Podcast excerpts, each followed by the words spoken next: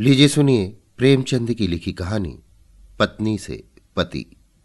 वाचन समीर गोस्वामी का है। मिस्टर सेठ को सभी हिंदुस्तानी चीज़ों से नफरत थी और उनकी सुंदरी पत्नी गोदावरी को सभी विदेशी चीज़ों से चिढ़। मगर धैर्य और विनय भारत की देवियों का आभूषण है। गोदावरी दिल पर हज़ार जब्र करके पति की लाई हुई विदेशी चीज़ों का व्यवहार करती थी।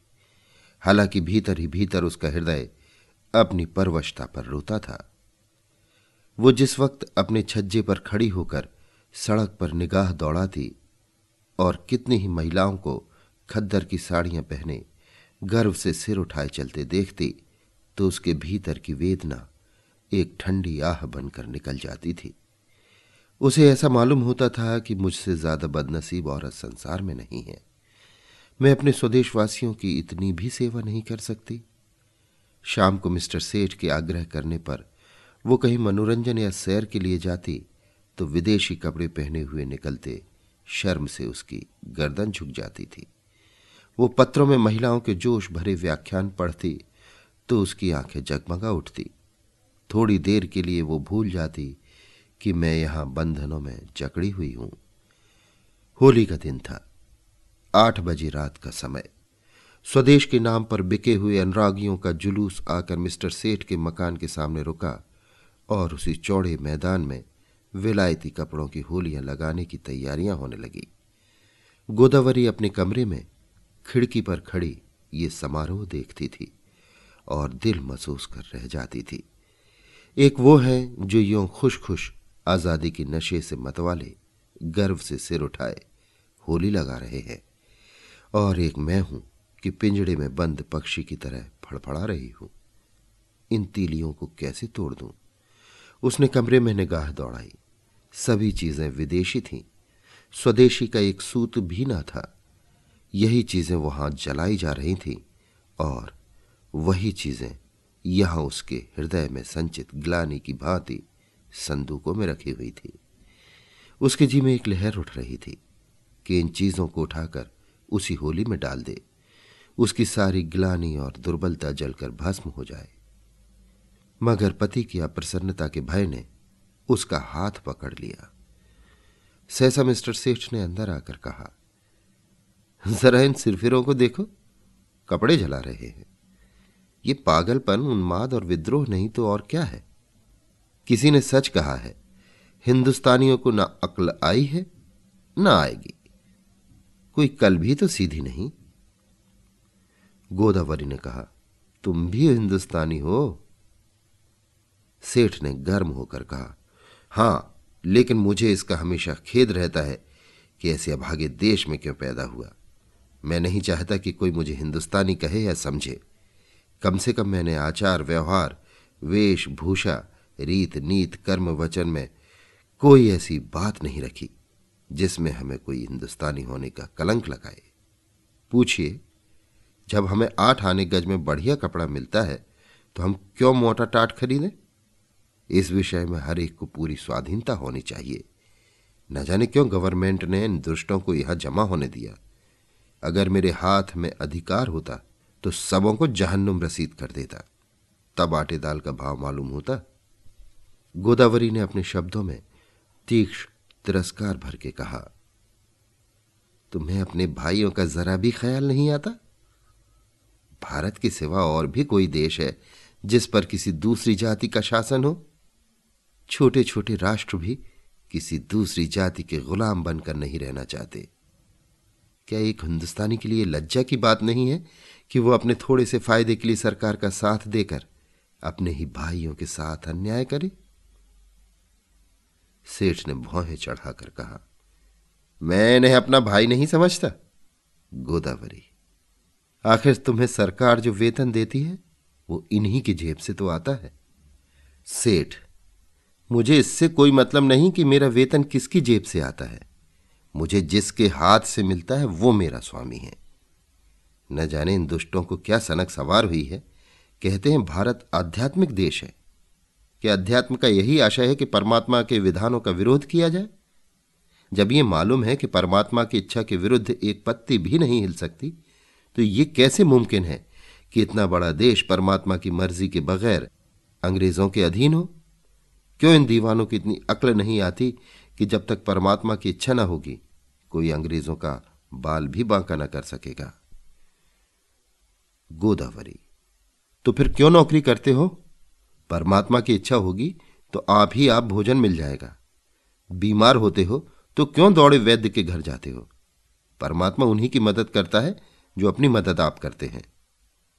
सेठ, बेशक करता है, लेकिन अपने घर में आग लगा देना, घर की चीज़ों को जला देना, ऐसे काम है जिन्हें परमात्मा कभी पसंद नहीं करता। गोदावरी तो यहाँ के लोगों को चुपचाप बैठे रहना चाहिए? सेठ नहीं, रोना चाहिए। इस तरह रोना चाहिए जैसे बच्चे माता के दूध के लिए रोते हैं। सहसा होली चली। आग की शिखाएँ आसमान से बातें करने लगीं। मानो स्वाधीनता की देवी अग्नि वस्त्र धारण किए हुए आकाश के देवताओं से गले मिलने जा रही हो। दीनानाथ ने खिड़की बंद कर दी। उनके लिए यह दृश्य भी असह्य था। गोदावरी इस तरह खड़ी रही जैसे कोई गाय कसाई की खूंटे पर खड़ी हो। उसी वक्त किसी के गाने की आवाज़ आई। वतन की देखिए, तकदीर कब बदलती है। गोदावरी के विषाद से भरे हुए हृदय में एक चोट लगी। उसने खिड़की खोल दी और नीचे की तरफ़ झांका। होली अब भी जल रही थी और एक अंधा लड़का अपनी खंजरी बजाकर गा रहा था। वतन की देखिए, तकदीर कब बदलती है। वो खिड़की के सामने पहुँचा तो गोदावरी ने पुकारा, ओ अंधे! खड़ा रह। अंधा खड़ा हो गया। गोदावरी ने संदूक खोला, पर उसमें उसे एक पैसा मिला। नोट और रुपए थे, मगर अंधे फकीर को नोट या रुपए देने का तो सवाल ही न था। पैसे अगर दो चार मिल जाते तो इस वक्त वो ज़रूर दे देती। पर वहाँ एक ही पैसा था। वो भी इतना घिसा हुआ कि कहार बाज़ार से लौटा लाया था। किसी दुकानदार ने न लिया था। अंधे को वो पैसा देते हुए गोदावरी को शर्म आ रही थी। वो जरा देर तक पैसे को हाथ में ली संशय में खड़ी रही। तब अंधे को बुलाया और पैसा दे दिया। अंधे ने कहा, माताजी, कुछ खाने को दे दीजिए। आज दिन भर से कुछ नहीं खाया। गोदावरी, दिन भर माँगता है? तब भी तुझे खाने को नहीं मिलता? अंधा, क्या करूँ माता? कोई खाने को नहीं देता। गोदावरी। इस पैसे का चबेना लेकर खा ले। अंधा, खा लूँगा माता जी भगवान आपको खुश रखे। अब यहीं सोता हूँ। दूसरे दिन प्रातःकाल कांग्रेस की तरफ़ से एक आम जलसा हुआ। मिस्टर सेठ ने विलायती टूथ पाउडर, विलायती ब्रश से दांतों पर मला। विलायती साबुन से नहाया, विलायती चाय, विलायती प्यालियों में पी। विलायती बिस्कुट, विलायती मक्खन के साथ खाया, विलायती दूध पिया। फिर विलायती सूट धारण करके विलायती सिगार मुँह में दबाकर घर से निकले और अपनी मोटरसाइकिल पर बैठ फ्लावर शो देखने चले गए। गोदावरी को रात भर नींद नहीं आई। दुराशा और पराजय की कठिन यंत्रणा किसी कोड़े की तरह उसके हृदय पर पड़ रही थी। ऐसा मालूम होता था कि उसके कंठ में कोई कड़वी चीज़ अटक गई है। मिस्टर सेठ को अपने प्रभाव में लाने की उसने वो सब योजनाएँ की जो एक रमणी कर सकती है। पर उस भले आदमी पर उसके सारे हाव भाव मृदु मुस्कान और वाणी विलास का कोई असर न हुआ। खुद तो स्वदेशी वस्त्रों के व्यवहार करने पर क्या राज़ी होते? गोदावरी के लिए खद्दर की साड़ी लाने पर भी सहमत न हुए। यहाँ तक कि गोदावरी ने उनसे कभी कोई चीज़ मांगने की कसम खा ली। क्रोध और गिलानी ने उसकी सद्भावना को इस तरह विकृत कर दिया जैसे कोई मैली वस्तु निर्मल जल को दूषित कर देती है। उसने सोचा, जब ये मेरी इतनी सी बात नहीं मान सकते, तब फिर मैं क्यों इनके इशारे पर चलूँ? क्यों इनकी इच्छाओं की लौंडी बनी रहूँ? मैंने इनके हाथ कुछ अपनी आत्मा नहीं बेची। अगर ये चोरी या गबन करें तो क्या मैं सजा पाऊँगी? उसकी सजा ये खुद झेलेंगे। उसका अपराध इनके ऊपर होगा। इन्हें अपने कर्म और वचन का अख्तियार है। मुझे अपने कर्म और वचन का अख्तियार। ये अपनी सरकार की गुलामी करें, अंग्रेज़ों की चौखट पर नाक रगड़ें। मुझे क्या गरज है कि उसमें उनका सहयोग करूँ? जिसमें आत्माभिमान नहीं, जिसने अपने को स्वार्थ के हाथों बेच दिया, उसके प्रति अगर मेरे मन में भक्ति न हो तो मेरा दोष नहीं। ये नौकर है या गुलाम। नौकरी और गुलामी में अंतर है। नौकर कुछ नियमों के अधीन अपना निर्दिष्ट काम करता है। ये नियम स्वामी और सेवक दोनों ही पर लागू होते हैं। स्वामी अगर अपमान करे, अपशब्द कहे तो नौकर उसको सहन करने के लिए मजबूर नहीं, गुलाम के लिए शर्त नहीं। उसकी देह गुलामी पीछे होती है, मानसिक गुलामी पहले ही हो जाती है। सरकार ने इनसे कब कहा है कि देशी चीज़ें ना खरीदो? सरकारी टिकटों तक पर ये शब्द लिखे होते हैं, स्वदेशी चीज़ें खरीदो। इससे विदित है कि सरकार देशी चीज़ों का निषेध नहीं करती। फिर भी ये महाशय सुरखरू बनने की फ़िक्र में सरकार से भी दो अंगुल आगे बढ़ना चाहते हैं। मिस्टर सेठ ने कुछ झेपते हुए कहा, कल फ्लावर शो देखने चलोगे? गोदावरी ने विरक्त मन से कहा, नहीं। बहुत अच्छा तमाशा है। मैं कांग्रेस के जलसे में जा रही हूँ। मिस्टर सेठ के ऊपर यदि छत गिर पड़ी होती या उन्होंने बिजली का तार हाथ से पकड़ लिया होता तो भी वो इतने बदहवास न होते। आँखें फाड़ कर बोले, तुम कांग्रेस के जलसे में जाओगे? हाँ, ज़रूर जाओगी मैं नहीं चाहता कि तुम वहाँ जाओ। अगर तुम मेरी परवाह नहीं करते तो मेरा धर्म नहीं कि तुम्हारी हर एक आज्ञा का पालन करूँ। मिस्टर सेठ ने आँखों में विष भरकर कहा, नतीजा बुरा होगा। गोदावरी मानो तलवार के सामने छाती खोलकर बोली, इसकी चिंता नहीं, तुम किसी के ईश्वर नहीं हो। मिस्टर सेठ खूब गर्म पड़े, धमकियाँ दी। आखिर मुँह फेर कर लेट रहे। प्रातःकाल फ्लावर शो जाते समय भी उन्होंने गोदावरी से कुछ न कहा। गोदावरी जिस समय कांग्रेस के जलसे में पहुँची तो कई हज़ार मर्दों और औरतों का जमाव था। मंत्री ने चंदे की अपील की थी और कुछ लोग चंदा दे रहे थे। गोदावरी उस जगह खड़ी हो गई जहाँ और स्त्रियाँ जमा थीं और देखने लगी कि लोग क्या देते हैं। अधिकांश लोग दो दो चार चार आना ही दे रहे थे। वहाँ ऐसा धनवान था ही कौन? उसने अपनी जेब टटोली तो एक रुपया निकला। उसने समझा, यही काफ़ी है। इसी इंतज़ार में थी कि झोली सामने आवे तो उसमें डाल दूँ। सहसा वही अंधा लड़का जिसे कि उसने पैसा दिया था, न जाने किधर से आ गया, और ज्यों ही चंदे की झोली उसके सामने पहुँची, उसने उसमें कुछ डाल दिया। सबकी आँखें उसकी तरफ़ उठ गईं। सबको कुतूहल हो रहा था कि अंधे ने क्या दिया। कहीं एक आध पैसा मिल गया होगा। दिन भर गला फाड़ता है, तब भी तो उस बेचारे को रोटी नहीं मिलती। अगर यही गाना पिश्वास और साज के साथ किसी महफिल में होता तो रुपए बरसते लेकिन सड़क पर गाने वाले अंधे की कौन परवाह करता है? झोली में पैसा डालकर अंधा वहाँ से चल दिया और कुछ दूर जाकर गाने लगा। वतन की देखिए, तकदीर कब बदलती है।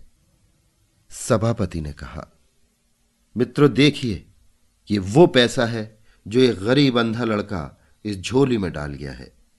मेरी आँखों में इस एक पैसे की कीमत किसी अमीर के एक हज़ार रुपये से कम नहीं। शायद यही इस गरीबी की सारी बिसात होगी। ऐसे गरीबों की सहानुभूति हमारे साथ है तो मुझे सत्य की विजय में कोई संदेह नहीं मालूम होता। हमारे यहाँ क्यों इतने फकीर दिखाई देते हैं? या तो इसलिए कि समाज में इन्हें कोई काम नहीं मिलता, या दरिद्रता से पैदा हुई बीमारियों के कारण ये अब इस योग्य ही नहीं रह गए कि कुछ काम करें। या भिक्षावृत्ति ने इनमें कोई सामर्थ्य ही नहीं छोड़ी। स्वराज्य के सिवा इन गरीबों का अब उद्धार कौन कर सकता है? देखिए वो गा रहा है।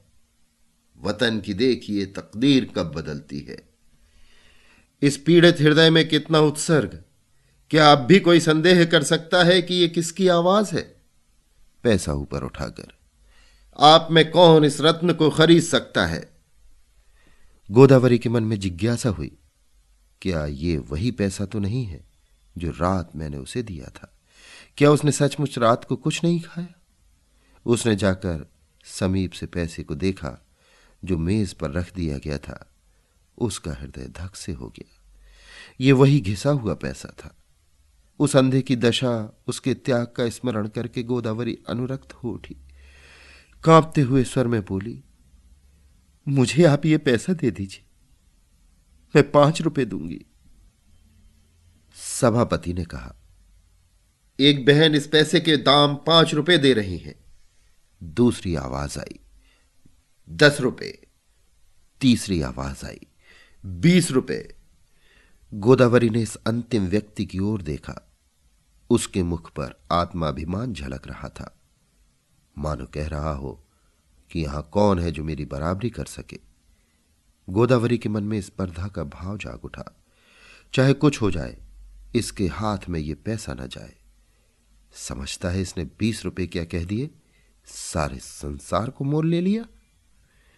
गोदावरी ने कहा, चालीस रुपए उस पुरुष ने तुरंत कहा, पचास रुपए हज़ारों आँखें गोदावरी की ओर उठ गई, मानो कह रही हो, अब आप ही हमारी लाज रखिए।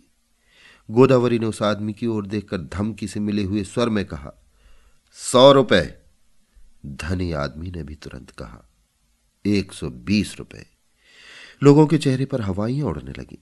समझ गए, इसी के हाथ विजय रही। निराश आँखों से गोदावरी की ओर ताकने लगे। मगर ज्यों ही गोदावरी के मुँह से निकला, डेढ़ सौ कि चारों तरफ़ तालियाँ पड़ने लगी। मानो किसी दंगल के दर्शक अपने पहलवान की विजय पर मतवाले हो गए हों। उस आदमी ने फिर कहा, पौने दो सौ। गोदावरी बोली, दो सौ। फिर चारों तरफ़ से तालियाँ पड़ी। प्रतिद्वंदी ने अब मैदान से हट जाने में ही अपनी कुशल समझी। गोदावरी विजय के गर्व पर नम्रता का पर्दा डाले हुए खड़ी थी और हज़ारों शुभकामनाएँ उस पर फूलों की तरह बरस रही थी। जब लोगों को मालूम हुआ कि ये देवी मिस्टर सेठ की बीवी है तो उन्हें ईर्ष्यामय आनंद के साथ उस पर दया भी आई। मिस्टर सेठ अभी फ्लावर शो में ही थे कि एक पुलिस के अफसर ने उन्हें ये घातक संवाद सुनाया। मिस्टर सेठ सकते में पड़ गए। मानो सारी देह शून्य पड़ गई हो। फिर दोनों मुट्ठियाँ बाँध ली। दांत पीसे और चबाए और उसी वक्त घर चले।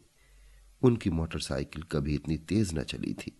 घर में कदम रखते ही उन्होंने चिनगारियों भरी आँखों से देखते हुए कहा क्या तुम मेरे मुँह में कालिख पुतवाना चाहती हो? गोदावरी ने शांत भाव से कहा, कुछ मुँह से भी तो कहो या गालियाँ ही दिए जाओगे। तुम्हारे मुँह में कालिख लगेगी तो क्या मेरे मुँह में ना लगेगी? तुम्हारी जड़ खुदेगी तो मेरे लिए दूसरा कौन सा सहारा है? मिस्टर सेठ, सारे शहर में तूफ़ान मचा हुआ है। तुमने मेरे रुपए दिए क्यों?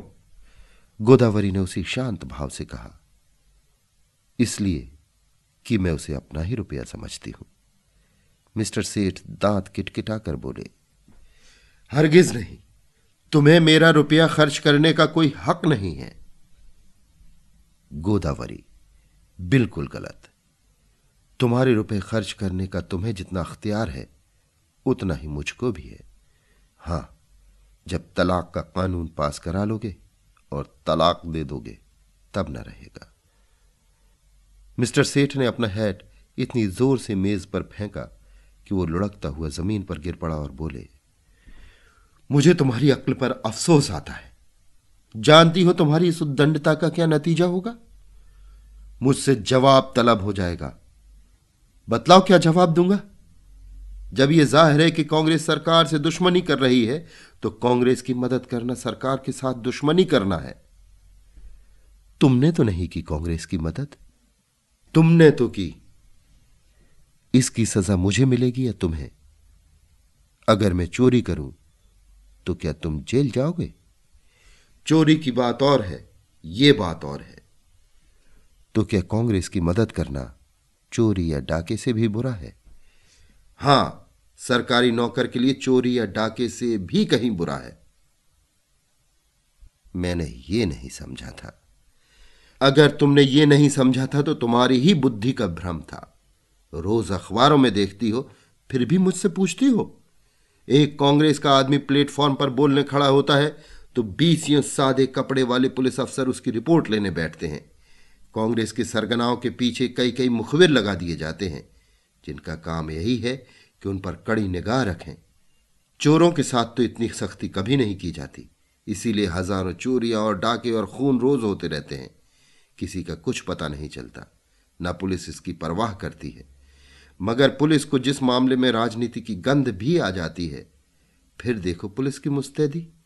इंस्पेक्टर जनरल से लेकर कांस्टेबल तक एड़ियों तक का ज़ोर लगाते हैं। सरकार को चोरों से भय नहीं, चोर सरकार पर चोट नहीं करता। कांग्रेस सरकार के अख्तियार पर हमला करती है, इसलिए सरकार भी अपनी रक्षा के लिए अपने अख्तियार से काम लेती है। ये तो प्रकृति का नियम है। मिस्टर सेठ आज दफ्तर चले तो उनके कदम पीछे रह जाते थे। न जाने आज वहाँ क्या हाल हो। रोज की तरह दफ्तर में पहुंचकर उन्होंने चपरासियों को डांटा नहीं, क्लर्कों पर रोब नहीं जमाया, चुपके से जाकर कुर्सी पर बैठ गए। ऐसा मालूम होता था, कोई तलवार सिर पर लटक रही है। साहब की मोटर की आवाज़ सुनते ही उनके प्राण सूख गए। रोज वो अपने कमरे में बैठे रहते थे। जब साहब आकर बैठ जाते थे तब आध घंटे के बाद मिसलें लेकर पहुँचते थे। आज वो बरामदे में खड़े थे। साहब उतरे तो झुककर उन्होंने सलाम किया, मगर साहब ने मुँह फेर लिया, लेकिन वो हिम्मत नहीं हारे। आगे बढ़कर पर्दा हटा दिया। साहब कमरे में गए तो सेठ साहब ने पंखा खोल दिया, मगर जान सूखी जाती थी कि देखे कब सिर पर तलवार गिरती है। साहब ज्यों ही कुर्सी पर बैठे, सेठ ने लपक कर सिगार केस और दिया सलाई मेज पर रख दी। एकाएक ऐसा मालूम हुआ, मानो आसमान फट गया हो। साहब गरज रहे थे, तुम दगाबाज आदमी है। सेठ ने इस तरह साहब को देखा, जैसे उनका मतलब नहीं समझे। साहब ने फिर गरज कर कहा, तुम दगाबाज आदमी हैं। मिस्टर सेठ का खून गर्म हो उठा। बोले, मेरा तो ख्याल है कि मुझसे बड़ा राजभक्त इस देश में ना होगा। साहब, तुम नमक हराम आदमी हैं। मिस्टर सेठ के चेहरे पर सुर्खी आई। आप व्यर्थ ही अपनी जबान खराब कर रहे हैं। साहब, तुम शैतान आदमी हैं। मिस्टर सेठ की आँखों में सुर्खी आई। आप मेरी बेइज्जती कर रहे हैं। ऐसी बातें सुनने की मुझे आदत नहीं है। साहब, चुप रहो यू ब्लडी तुमको सरकार पाँच सौ रुपये इसलिए नहीं देता कि तुम अपने वाइफ के हाथ से कांग्रेस का चंदा दिलवाओ। तुमको इसलिए सरकार रुपया नहीं देता। मिस्टर सेठ को अब अपनी सफ़ाई देने का अवसर मिला। बोले, मैं आपको विश्वास दिलाता हूँ कि मेरी वाइफ ने सरासर मेरी मर्ज़ी के खिलाफ रुपए दी हैं। मैं तो उस वक्त फ्लावर शो देखने गया था, जहाँ मिस फ्रांक का गुलदस्ता पाँच रुपए में लिया। वहाँ से लौटा तो मुझे ये खबर मिली। साहब ओह, तुम हमको बेवकूफ़ बनाता है। ये बात अग्निशिला की भांति ही साहब के मस्तिष्क में घुसी, उनके मिजाज का पारा उबाल के दर्जे तक पहुँच गया। किसी हिंदुस्तानी की इतनी मजाल की उन्हें बेवकूफ़ बनाए? वो जो हिंदुस्तान के बादशाह हैं, जिनके पास बड़े बड़े तालुकेदार सलाम करने आते हैं, जिनके नौकरों को बड़े बड़े रईस नजराना देते हैं, उन्हीं को कोई बेवकूफ़ बनाए? उसके लिए वो असह था। रूल उठाकर दौड़ा। लेकिन मिस्टर सेठ भी मज़बूत आदमी थे। यों वो हर तरह की खुशामद किया करते थे, लेकिन ये अपमान स्वीकार न कर सके। उन्होंने रूल को तो हाथ पर लिया और एक डग आगे बढ़कर ऐसा घूसा साहब के मुँह पर रसीद किया कि साहब की आँखों के सामने अंधेरा छा गया। वो इस मुष्टि प्रहार के लिए तैयार न थे। उन्हें कई बार इसका अनुभव हो चुका था कि नेटिव बहुत शांत, दब्बू और गमखोर होता है। विशेषकर साहबों के सामने तो उसकी जबान तक नहीं खुलती। कुर्सी पर बैठकर नाक का खून पहुँचने लगा। फिर मिस्टर सेठ से उलझने की उसकी हिम्मत नहीं पड़ी। मगर दिल में सोच रहा था, इसे कैसे नीचा दिखाऊँ? मिस्टर सेठ भी अपने कमरे में आकर इस परिस्थिति पर विचार करने लगे। उन्हें बिल्कुल खेद न था, बल्कि वो अपने साहस पर प्रसन्न थे। इसकी बदमाशी तो देखो कि मुझ पर रूल चला दिया। जितना दबता था, उतना ही दबाया जाता था। मैम यारों को लिए घूमा करती हैं, उससे बोलने की हिम्मत नहीं पड़ती। मुझसे शेर बन गया। अब दौड़ेगा कमिश्नर के पास। मुझे बर्खास्त कराए बगैर न छोड़ेगा। ये सब कुछ गोदावरी के कारण हो रहा है। बेइज्जती तो हो ही गई। अब रोटियों को भी मोहताज होना पड़ेगा। मुझसे तो कोई पूछेगा भी नहीं। बर्खास्तगी का परवाना आ जाएगा। अपील कहाँ होगी? सेक्रेटरी है हिंदुस्तानी, मगर अंग्रेज़ों से भी ज़्यादा अंग्रेज़। होम मेंबर भी हिंदुस्तानी है, मगर अंग्रेज़ों के गुलाम। गोदावरी के चंदे का हाल सुनते ही उन्हें जूड़ी चढ़ाएगी। न्याय की किसी से आशा नहीं। अब यहाँ से निकल जाने में ही कुशल है। उन्होंने तुरंत एक इस्तीफा लिखा और साहब के पास भेज दिया। साहब ने उस पर लिख दिया। बर्खास्त। दोपहर को जब मिस्टर सेठ मुँह लटकाए हुए घर पहुँचे तो गोदावरी ने पूछा, आज जल्दी कैसे आ गए? मिस्टर सेठ दहकती हुई आँखों से देखकर बोले, जिस बात पर लगी थी वो हो गई। अब रोह सिर पर हाथ रख के। गोदावरी, बात क्या हुई? कुछ कहो भी तो। सेठ, बात क्या हुई? उसने आँखें दिखाई, मैंने चांटा जमाया। और इस्तीफा देकर चला आया। गोदावरी, इस्तीफा देने की क्या जल्दी थी? सेठ, और क्या सिर के बाल नचुआता? तुम्हारा यही हाल है तो आज नहीं, कल अलग होना ही पड़ता। गोदावरी, खैर जो हुआ अच्छा ही हुआ। आज से तुम भी कांग्रेस में शरीक हो जाओ।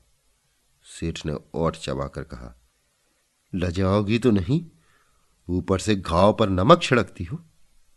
गोदावरी लजाऊं क्यों? मैं तो खुश हूँ कि तुम्हारी बेड़ियाँ कट गई।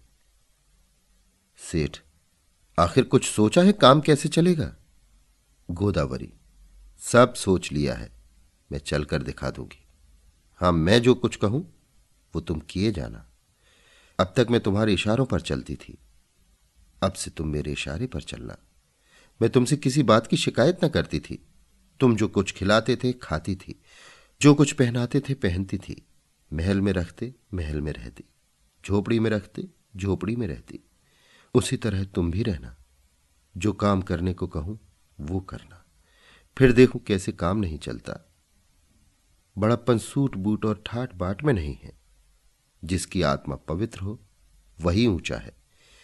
आज तक तुम मेरे पति थे। आज से मैं तुम्हारा पति हूँ।